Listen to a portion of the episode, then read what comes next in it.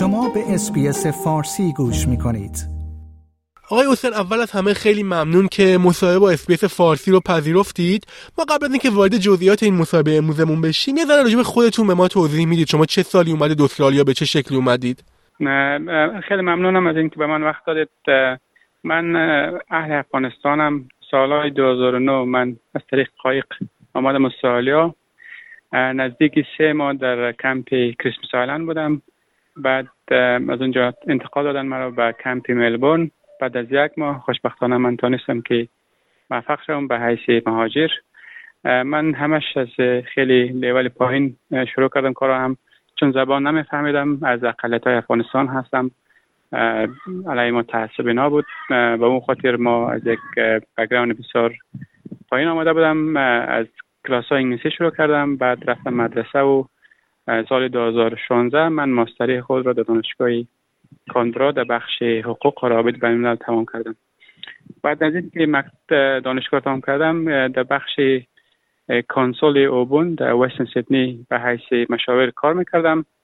در جریان کار متوجه شدم که اکثرت مهاجرینی که استرالیا میاد مشکل دارن به پیدا کردن کار و شغل.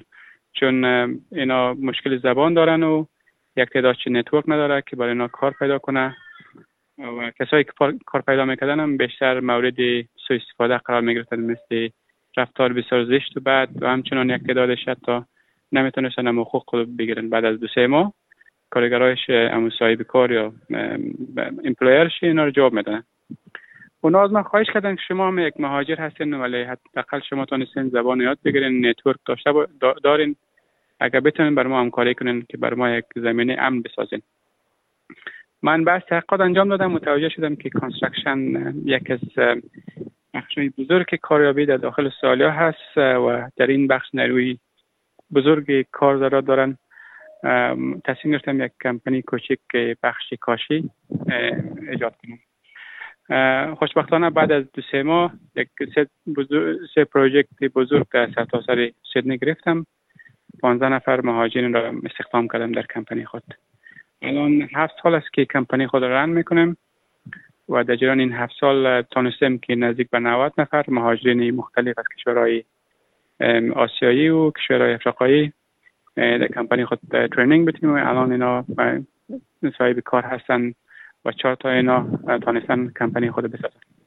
یه ذره بیشتر راجع به جزئیات شرکت خودتون توضیح می‌دید اصلا اسم شرکتتون چی هست و اینکه آیا فقط شما مهاجرین رو استخدام می‌کنید یا پناهنده ها استخدام میشن؟ شرایط افرادی که میان اونجا تمرین دیده میشن چی هست و معمولا از چه کشورهای افراد میان اونجا؟ بله. کمپانی ما از اول شروع کردم به نام نیک tiling بود. بعد چون ما کمپانی هست به نام social enterprise. کمپانی هست که ما هم profit داریم. همچنان impact social impact یا در فارسی شد بیشتر کارهای اجتماعی انجام میدیم. تبدیل کردیم نام کمپانی رو به نام Community Construction یعنی که ما یک نوع community می‌سازیم. برای مهاجرین مهم نیست که کدام کشور هست هر مهاجر یا هر پناهجو که حق کار داشته باشد می‌تونن به کمپانی ما جوین کنن. ما بیشترین کارگرای ما از افغانستان هست ولی ما از مهاجرین ایرانی هم داشتیم دو تا نقاش پاکستانی از کشور بنگلادش و سومالیا و عراق. ما خیلی کمپانی ما به حساب open هست برای هر پناهجویی که بخواید کار کنه. کارهایی که ما بیشتر offer میتیم بخش کاشی هست بخش نقاشی هست. air condition هست cleaning هست waterproofing هست و همچنان الان دو تا نفر استخدام کردن در بخش carpentry و joinery هم training میتون کسایی که می‌خواد join کنه با ما فقط می‌تونن از طریق وبسایت برای ما ایمیل بفرستن. ما اونا رو از مرحله خیلی آغاز شروع می‌کنیم step by step امرای از اونا کار می‌کنیم. برای که اونا رو training میتیم در بخش کارهای construction در بخش هایی که ما الان نفر میتیم ما حقوق خیلی بالا از مارکت که بالا میتیم. مثلا ما الان بخش نقاش و بخش کاشیکار حتی نزدیک به 500 دلار روزانه حقوق می‌کنیم.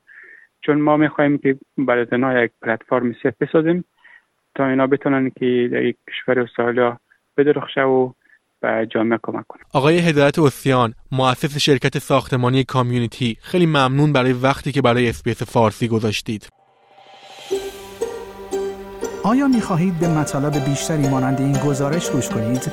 به ما از طریق Apple Podcast، Google Podcast، Spotify یا هر جای دیگری که پادکست های خود را از آن می گیرید گوش کنید.